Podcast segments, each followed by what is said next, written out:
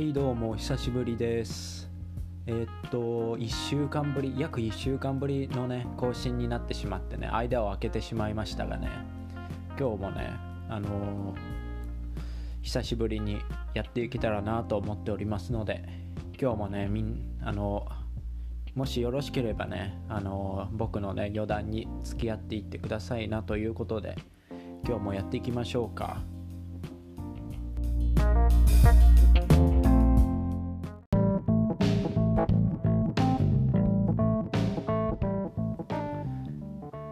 最近はあれですよね「あの鬼滅の刃」劇場版「鬼滅の刃が」あのすごい話題で。皆さんもう映画館見に行かれましたかね？あのこの土日なんてどこの映画館行ってもねもう上映回数がすごいことになってて。けどそれでいてその毎回席がねどんどん人が入ってって人で埋まるっていうねすごいもう社会現象みたいになってますけど。皆さん見に行くつもりあります？僕はねあの「鬼滅の刃」に限らずあの「週刊少年ジャンプ」を毎週読んでるのでもちろん「鬼滅の刃」も知ってましたけどあのなんかちょっとあの流し読みといいますかまあ斜めに読んでたもんですから世間ほどあの「鬼滅の刃」ブームというか「鬼滅の刃」の熱に乗っかりきれないところがありましてあのもちろん友達とその話になれば「ああそこの場面良かったよね」とかそういう会話はできるんですけどなんか社会で言われているほどその熱にねあの乗り切れてないっていうのが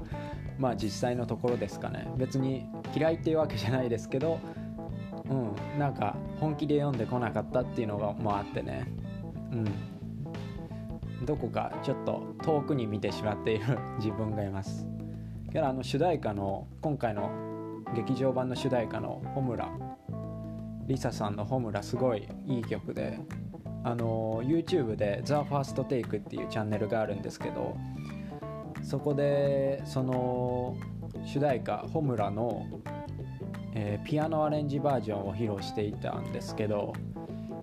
うん、すごい心打たれるようなね壮大なバラードでいい曲だなと思いました。結構ねそのそのピアノアレンジバージョンに限らずミュージックビデオのあのオリジナルの方も何回も聴いてるんですけど個人的にはその前前回のアニメの主題歌の「グレンゲ」よりもこっちの方がねなんかすごい「鬼滅の刃」に合ってるなというか、まあ、今回の劇場版の物語が物語なのでそれにフィットするようなねいい曲だなと思いましたね、うん、もしねみんなまだ聴いてない人がいたらぜひ聴いてみてください。リサさんの「ホムラ」あのもちろんミュージックビデオもそうですしその「THEFIRSTTAKE」っていう YouTube チャンネルでも披露してますのでねぜひ聴いてみてください。この「鬼滅の刃」は動員数がすごくてなんか過去最高みたいなのもそんな記事も出てたりしてどうなるんでしょうね。もうその歴代の記録の中に突っ込んでいく感じなんでしょうかね。その点では楽しみですよね。そうやってどんどん新しいものが出てきて記録が塗り替わっていくっていうのはね誰にとっても刺激になりますし、それはすごい楽しみだなと思っております。思っておりますどこから目線じゃいっていう話ですけどまあ思っており思っておりますとだとだけ言っておきますなんかどんどん上から目線になってるような気がするけどすごい楽しみです。もう友達にもねその「鬼滅の刃」ファンの子が結構たくさんいてまあ話題には結構なりますよね。この劇場の公開に合わせて「週刊少年ジャンプ」でも読み切り版が特別連載があって3週間かなにわたって連載されててねそっちの方も読んだんですけどあの友達はジャンプ買ってないのでその間のジャンプだけ取っといてくれって言われてそれで僕それ取っといて今度友達に渡しに行きますよ。まあ僕はいいのでね友達にジャンプ3週間分、うん、渡しに行きます。まあまあね僕の家にいてもそのうちあの捨てられてしまうのでまあ好きな人のところに届くならまあいいかなと思ってね。けどジャンプ3冊分持ってくってまあまあ荷物ですからね。何か袋に入れるにしてもああジャンプ3ジャンプ3冊持ってんなって思われますからね。うん。まあ まあそれは置いといてね。まあ「鬼滅の刃」見てない人はぜひ見に行ってください。そのねコロナコロナのこともあってね映画館の映画館に足運ぶ人が少なくなってたとは思いますけどこれを機にねまたまたみんなでねあの映画館がいいなっていうねやっぱ映画館で見る映画違うなってなるのがね違うなってそういう空気になるといいなとは個人的に思っております。なんかネットフリックスとか Amazon プライムとかまあ他にもいろいろサービスありますけどそういうサービスが普及して映画っていうのがすごい身近になって僕自身もそういうので配信で見たりしますしそれでいろんないい映画知れるっていうこともありますけどやっぱどこかどっかそういう配信サービスで見るとその携帯いじっちゃったりだとかねうんちっちゃい画面だったりとかでやっぱうん、なんかちょっと違うんですよね映像体験が。映画館行くと絶対もう目の前に大きいスクリーンだけあってみんな静かでそれでいてうん音もねもうスマホのスピーカーとは桁違いなのでなんかそういう世界観の中に入れる部分があると思うんですよ。だから映画館ってねやっぱ行きたい場所これからもねみんなの行きたい場所に、ね、なっていてほしいなと思いますね、みんな映画館行きます今。どうなんでしょうね。僕はまあ行く方だとは思うんですよ映画館に。結構足しげく通う方といいますか。気になる映画があったらまあ見に行こうかなと。思うタイプなんですけどみんなどうですか？いずれ金曜ロードショーでやるからいいやっていうタイプですか？まあ別にそれもそれであの見ていい作品にはを見るっていうことにはね変わりないので全然いいと思います。けどどうなんでしょう？みんな映画館行くのかな？昔はそれこそ学生の時だったりはあの学生料金があってね1000円とかちょっとねそれぐらいの値段で見れたのに年を重ねるごとにどんどん値段が上がってきて今では1500円1800円とかねもう見るものによって2000円超えるものがあったりしますよね。これが大人になっていくってことなんだなと思いました、うん、けどそんな料金を求められる中でもモーニングショーを狙っていったりとかレイトショーを狙っていったりとかね。してね。できるだけたくさんの映画見たいですよね。レイトショー結構好きなんですよ。モーニングショーも好きです。まあさっきねみんな来てほしいとか言っときつつもやっぱやっぱ心のどこかではねちょっとあの広々と見たいと言いますかちょっとあの両隣あの2席か3席ぐらいスペース空けてみたい自分もいたりして前には誰もいない方がいいとかねそういうちょっとね贅沢なことを思う自分もいたりしてねさっきと言ってること違うんですけどそれでもまあね僕の僕の見る映画の回にはまあそんな満員はやめてほしいけどまあそれ以外だったらねみんな来てほしいかなと映画館に行ってほしいなと思います。はいちょっと水飲みました。でそれであの「鬼滅の刃」見に行くと結構ツイッター見てたらいろんな人がつぶやいてたんですけどあの予告編で煙突町のプペルの映画の予告映像が流れてるんですよね。あの今日 YouTube にも朝上がってていやそれがすごいその予告編あれ何秒でしたっけ？そんな長くないんですけどあの声優さんの声も入って主題歌も入ったバージョンの予告編がすごいいや最高でしてあの僕はねあのすごいハイドさんが好きなんですよ。ラルク・アンシエルのハイドさん。ラルク・アンシエルも好きだしソロのハイドさんももう大好きでずっと応援してるんですけど。であのそれに加えてキングコングも好きっていうねあのもううんもうなんかなんかね、うん、待ってましたっていうね。いやー嬉しいっていうコラボなんですよ。今回もねあの予告予告編見ると分かるんですけどもうハイドさんのね昔出した「ハロウィンパーティー」っていう曲があの主題歌オープニング主題歌として使われててねもうテンションも上がりますよね。ハイドさんのそのハロウィンパーティーっていう曲はもうずっと前に出てた曲なんですよ。もう78年ぐらい前かな。もっと前かな。いやけどまあそんぐらい前に出てた曲でハイドさんって自分でハロウィンパーティーってのを主催してたじゃないですか。ハイドさんが主催だったりバンプスっていうハイドさんのやってるバンドが主催だったりで毎年毎年ねハロウィンの代名詞みたいなねことになってたんですよ。それこそ日本でこうやってねあの渋谷に人が集まったりとかいうそのハロウィン文化が根付くもう頃にはもう普通にやっててその本当ハロウィンの育て親といいますかジャパニーズハロウィンの育て親うんというかパイオニアといいますかもうハイドさんずっとハロウィンパーティーやっててそれでねハロウィンパーティーっていう曲をね出してたんですよ。それあのそのその頃出したバージョン元のバージョンにはあの大悟さんだったりねやすさんだったりが出演しててもうすごいねもうほんとかっこいい曲で。で今回さらにそれがアレンジされてプペルバージョンってことでね。出来上がってるんですけどもうこっちのバージョンもねもうすごく良くて。うん。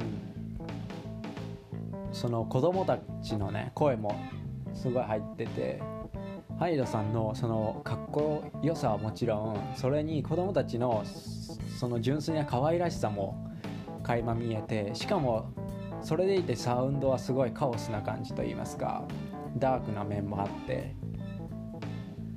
けどもう本当にすごい盛り上がるんですよね。うん。あのこの曲知らないっていう人もね多分1回や2回あの絶対街で聞いたことあると思いますよ。もう本当になんか日本のハロウィンといったらねもう本当にそのハイドさんのハロウィンパーティーっていう感じなのでもう代名詞みたいなもんなので。で今回ねその煙突町のプペルのオープニング主題歌になってもこっからさらにねまたこのハロウィンパーティーがねさらにみんなのものになってみんなに愛される曲になるって思うともう最高ですよね、うん、もういやこれは見に行きたいなってすごい思いました。うん。煙突町のプペルでいうとあのキングコングが好きであの西野さんとか、まあ、梶原さんはのことはずっと情報を得ているというか、まあ、YouTube とかで見たりはしてるんですけどその煙突町のプペルシンプルに物語の話はすごいシンプルなんですよね構造としては。空が煙に覆われてて星が見えないっていう。で町の人たちは煙の上に星があることを知らない信じてないっていう。もう本当にシンプルな設定なんですよ。煙で覆われてるからもうどこ見ても上は煙しかないみたいな。ね。それで星が見えない。星があるなんて信じられない。っていう世界でそのいや星があると信じてね上を向いて星を探しに行くっていうかまあその星があるんだよって信じて努力していくみたいな。そうやって夢を追っかけていくっていう物語なんですけどもこれがシンプルにね美しいですよね。うん。なんか僕は結構田舎に住んでるのであのー、全然街灯も少ないので夜とかに晴れた雲のあんまりない夜に上見るともう本当に星たくさんの星が見えるんですよ。本当にもう多分都会に住んでる人からしたら想像できないぐらいの星がねもうほんとちっちゃい星からちょっと暗い星もで眩しい星もねもうありとあらゆる星がねもう上どどこ見てもあるんですよ。すごい綺麗でそれが。たまに夜散歩したりするとちょっと立ち止まって上ぼーっと眺めてたりするぐらい本当に綺麗で多分ねこれあの都会に住んでる人には伝わらないんですけどまあ田舎の良さではありますよねこれ。それでなんかこの煙突町のプペルの設定を知った時にあのこうやって田舎の空を見てるこの日常がまずないっていうねもう本当自分の中ではなんかあって当たり前みたいなものなのでなんかあんまり考え考えすらしませんよね。星が見えないっていう世界を。でそれでねもちろんそこに住んでる人たちは星の存在なんて知らないっていうね世界で、うん、なんか自分からしたらねほんとかけ離れた世界なんですけど。けどねどこかねなんかその想像でき、うん、想像できてしまうっていうとちょっとねなんか矛盾してるような感じですけどなんかイメージしたらその当たり前なんか僕にとっては星は当たり前なんですけどその星のない世界はねイメージしたらちょっとうわもったいないなって思わせてくれるというかこの星が見えないなんてねもったいないなとそういう世界星が見れない世界なんて本当なんか寂しいじゃんってねなってしまう思えてしまうんですよね。なんかすごい今日今日の話ロマンチックですね。星について喋るっていう、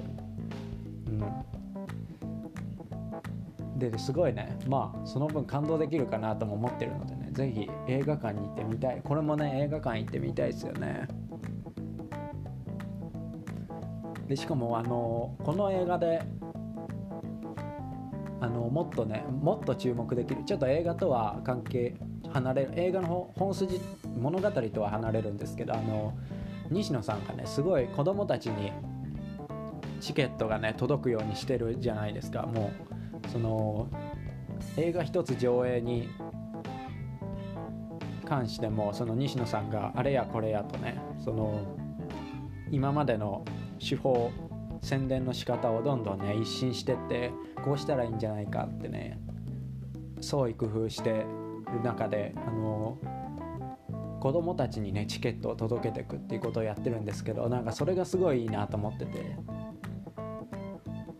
うん、そのなんかこれからはね生きる子供たちにねその煙突町のプペルっていう夢と希望を与えるね物語を見てもらうってもう本当になんか素晴らしいことだなと思ってねその活動を応援しちゃいますよね。いやすごいな。水飲みます。唐突の水。唐突の水休憩をねいただきましたけど。うんまあそんな感じですかね。もうまあけどとにかくねハイドさんのねハイドさん好きなのでもう結局そのハイドさんとキングコングが絡むっていうのはもう嬉しいですね個人的には。この前のねえー、っと10月18日に上がったえあのー、毎週キングコングっていうキングコングの YouTube チャンネルでもねラルク・アンシエルの話が出てあとグレーの話も出てね。いや最高でした。ね面白かったです。うん。いやほんと楽しみだな。あのこれ聞いてるねこれ聞いてる皆さんももしよかったらね煙突町のプペル見に行ってください。12月25日だったかなクリスマスだったような気がします公開日が。うん。その日にぜひね見に行ってほしいですね。多分ですけどもう西野さんが多分本当にプロモーションのやり方を変えてどんどんねすごい新しいやり方でより多くの人にっていう方法でやってるので多分ですけどもう本当に公開から話題になると思うんですよ。今日だってずっと朝煙突町のプペルが声優発表だったりっていうのがトレンドに入ってたりしてね。あそうそうそれで言えば芦田愛菜さんびっくりしましたよね。もう。えー、本当に声優すごいと思って。声優やるんだっていう。まあそれは置いといてね。そうやってトレンド今日も入ってましたけど多分公開日なんてもっとすごいお祭りになるとね思うので。多分今ね煙突町のプペルかって思ってる人も多分その公開時期に近づくにつれて多分もう目が離せなくなると思うんですよね。多分予想ですけど。なんか常に話題になっててん？まん？また煙突町のプペルが話題になってるって。街もねちょっと歩いてみればああそこにも煙突町のプペルあるし。えツイッター見れば煙突町のプペルあるし。っていう状況になると 思うんですよ多分。西野さんのあのプロモーションの方法がすごくて。っていうので多分ねあの今はねああそうなんだと思ってても多分12月になればみんななんだかんだ言ってね多分映画館に足運んでると思うんですよ。それこそこの「まあ、鬼滅の刃」ブームに届くかどうか分かりませんけどけどもうそれそれめがけて突っ走るぐらいのね人たちが映画館にあのどんどんね集まってくるんじゃないですかね。どうなんでしょう。多分僕はそのうちの一人ですよ。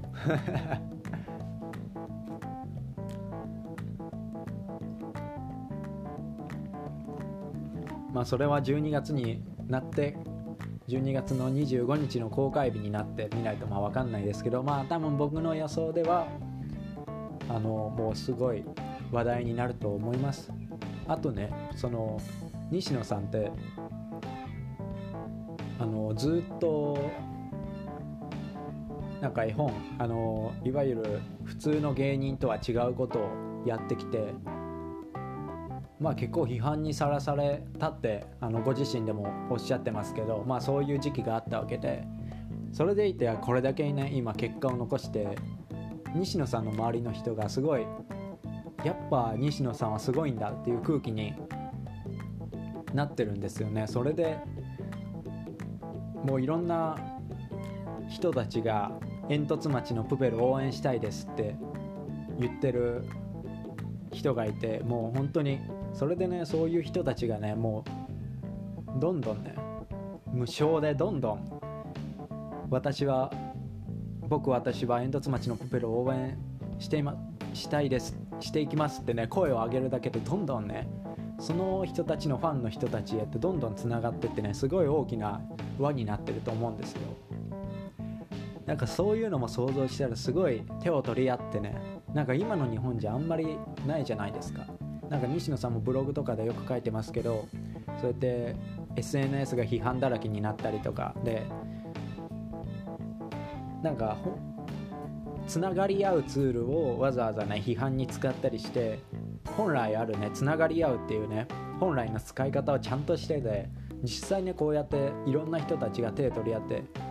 なんか一つの映画を応援してるっていうのがねなんかすごいいいなと思いました。そういう形がね。うんなんかあんまり本当にね SNS は批判だらけだったりするのでなんかそうやって手取り合って助け合ってそれで映画が公開されてそれで本当に大ヒットになったらもう泣けるぐらい素晴らしくないですかっていうね。はい。まあそういう話でございました。どういう話かっていうと「あの鬼滅の刃」ブームとこれから起こるであろう煙突町のプペルブームについての話でした。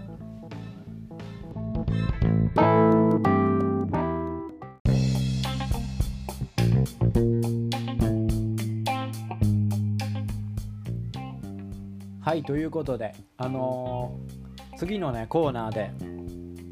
次のコーナーというかねここからね次のコーナーとしてね曲紹介のコーナーをやろうと思ったんですけどあのもうオープニングというかあの本編であのもう紹介してしまったといいますか「あの鬼滅の刃」の主題歌の LISA さんの「ホムラ」という曲をねもう若干紹介してしまったのでもう今日のコーナーはそれにしたいと思いそれでね変えたいと思います。ということでもう終わってもいいんですけどはい。今日の曲紹介はリサさんの「ホムラ」でした。でまあ終わりかな？どうしよう。うん。なんかさっきね感想も言ったしっていうので付け加えるならば今年「紅白歌合戦」出そうですねっていう。うん、去年も出てましたよね。だから今年はホムラで出るんじゃないですか「鬼滅の刃」をバックに。なんか歌ってそうじゃないですか。うんって感じです。あの曲紹介もう本編で言っちゃったんで今日は割愛します。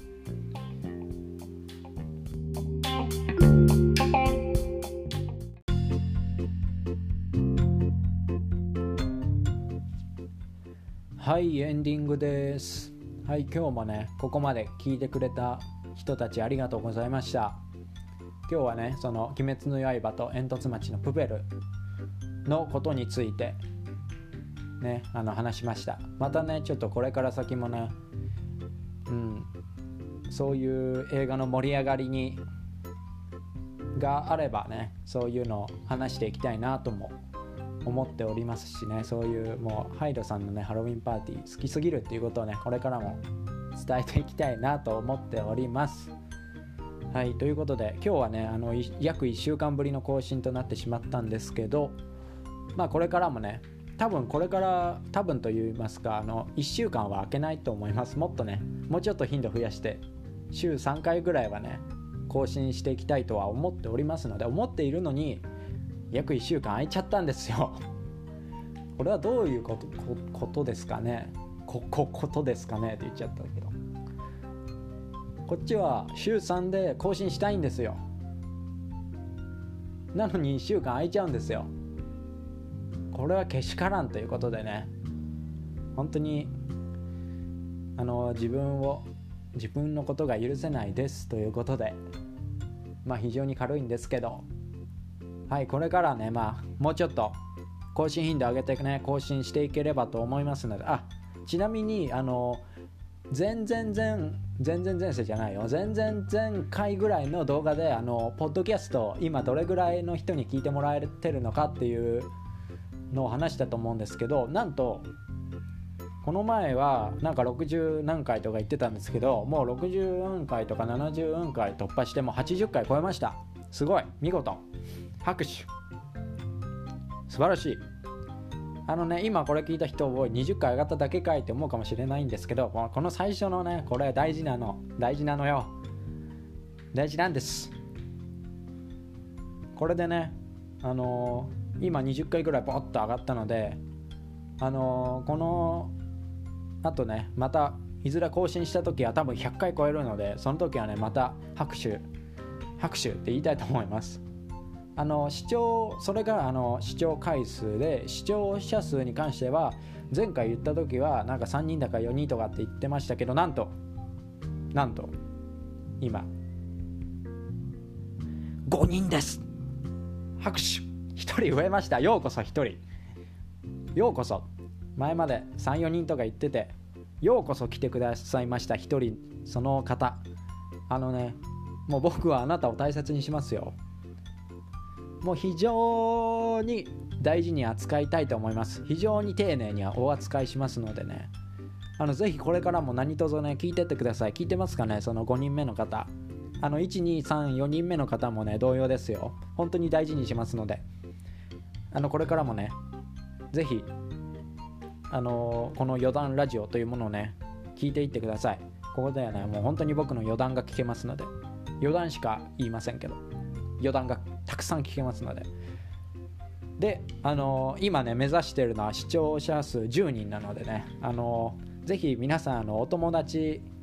あの5人いるのでそれぞれが1人友達に紹介してくれるだけであの10人いきますので。それは難しい難しいか。あのじゃああのまあ誰かが友達に言ってください。そうすれば徐々に増えてきますので。10人になったらもうお祭り騒ぎですよ。シャンパン開けちゃおうかな。10人になったら。まあてな感じでねあの徐々にねこのラジオ聞いてくれている人も増えつつあります。増えつつあるのでこれからもねどんどん広い人に知ってもらえるように頑張っていきたいと思いますので今聞いてる皆さんもどうか応援よろしくお願いしますよ。ということでねこれをエンディングとして終わりたいと思います。じゃあまた更新する時に会いましょう。今日も余談聞いてくれてありがとうございました。